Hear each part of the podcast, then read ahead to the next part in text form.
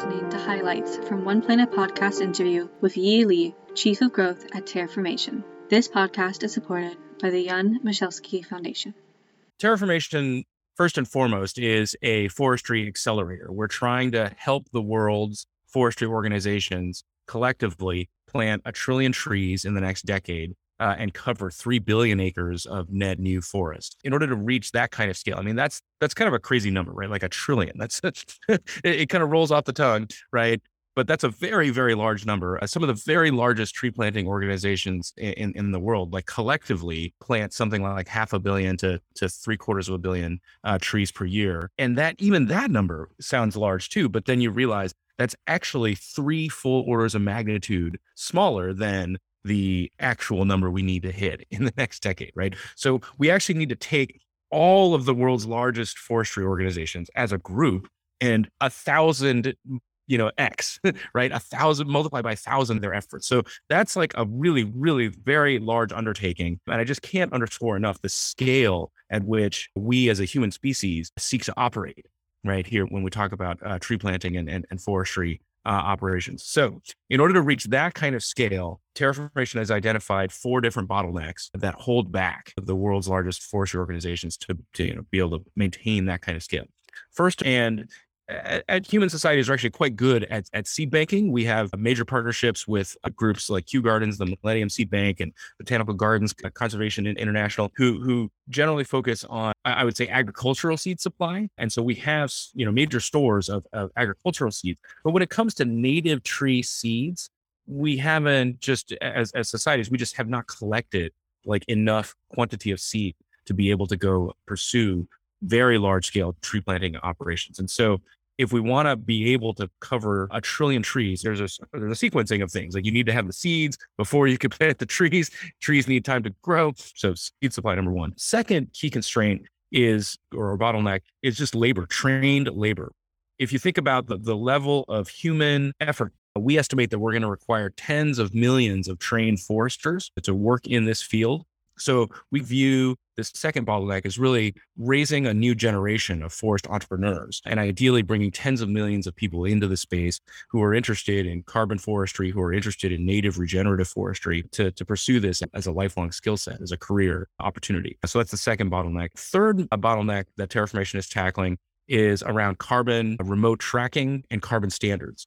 Today, this is just a, a really a sort of publicly harped on uh, sort of shortfall of, of today's carbon projects. It's just really hard, really expensive, and somewhat slow to verify carbon stocks, to create baseline plans, and then to measure how much data do you have to collect as just manually in order to create a large enough sample with which to then estimate carbon sequestration. It's a really difficult and slow undertaking. So we need to speed that up. If you really want to be able to measure trillions of trees, then we need to have more automated ways, more remote sensing ways, ideally using drones, low flying aircraft, satellites, soil probes, right? There's a lot of different technical efforts that can be undertaken to make carbon measurement and carbon verification a lot more accurate, a lot more um, remotely available, real time, and, and to account for biodiversity that's in the forests. The current standards that, that I just measured, right, or that I just mentioned, this idea of walking through a forest, measuring trees, girth, this focuses very much on, on the trunks of trees, which is a good thing, right? Trees are obviously like the whole point of, of the endeavor.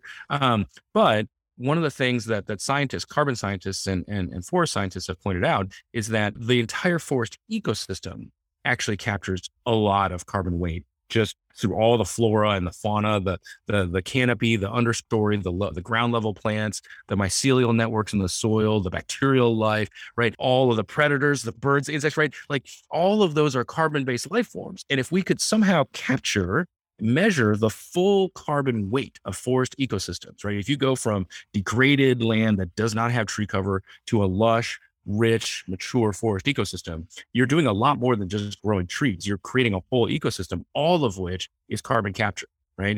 And then fourth but not least is uh, forest finance. Today, there there have been again very exciting progress and, and, announcements in the space there's billions of dollars of capital that have been committed to carbon RFP programs that are, you know, corporate buyers like Facebook, Google, uh, Uber, D- Delta Airlines, Tiffany's, right? There's all these companies that have made carbon neutrality or like carbon zero commitments. And it's exciting to see that they're committed to all these dollars to, to, to purchasing carbon. But you kind of can, as a forester, you can really only participate in those if you have a mature forest already, right? Could you tell us about your CEO, uh, Yishan Wang's uh, experience at Silicon Valley and that how that might help you with uh, your efficiency and modeling of Terraformation's goals? My experience has actually been a little bit different, which is Silicon Valley actually is a place where good ideas kind of get stolen or borrowed. But really, the secret sauce to, to, to, Silicon Valley is not like coming up with new ideas. It's actually taking a good idea that's already working, maybe observing it from another company or, or borrowing it from like a research lab or something, but then figuring out how to take that good idea and scale it to millions or billions of people. So Yishan and I, in, in founding Terraformation,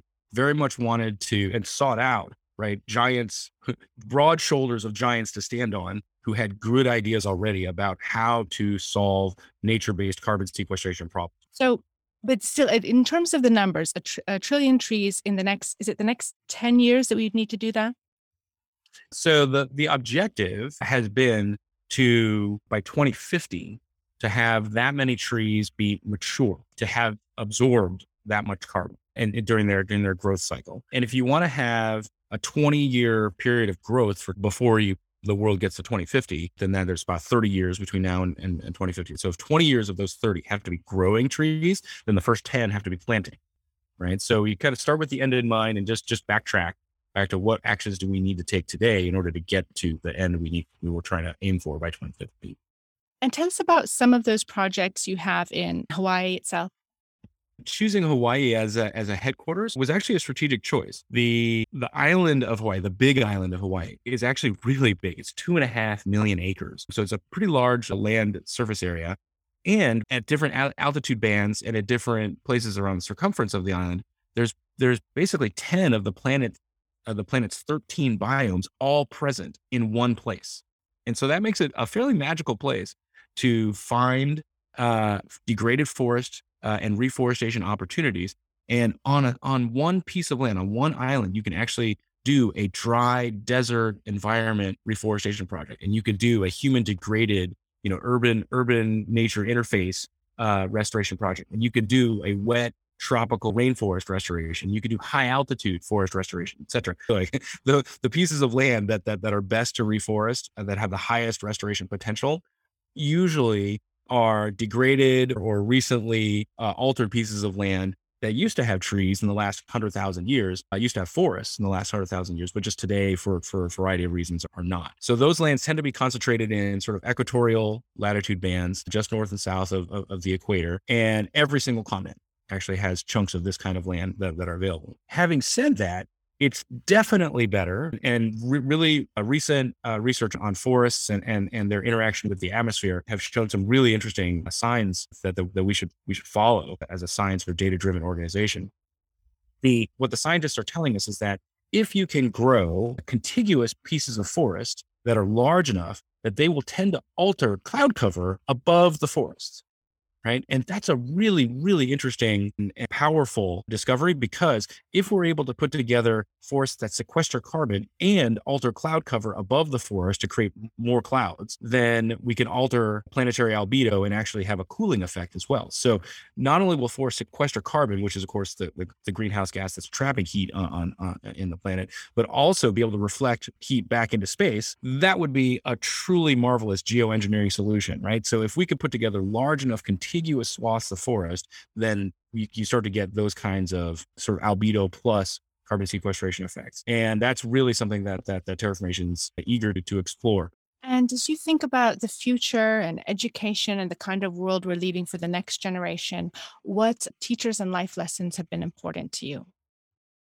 My kids, I think, are just my my muses on on, on thinking about the future. If you have, te- so I have teenage kids, and they will ask very poignant questions. And so I really struggle, right, with this idea of climate change affecting their livelihoods and to, to the point where maybe they have to worry about food supply, maybe they have to worry about water supply. And that to me was a huge motivator to work myself on climate change because I don't want them to have to worry about basic necessities.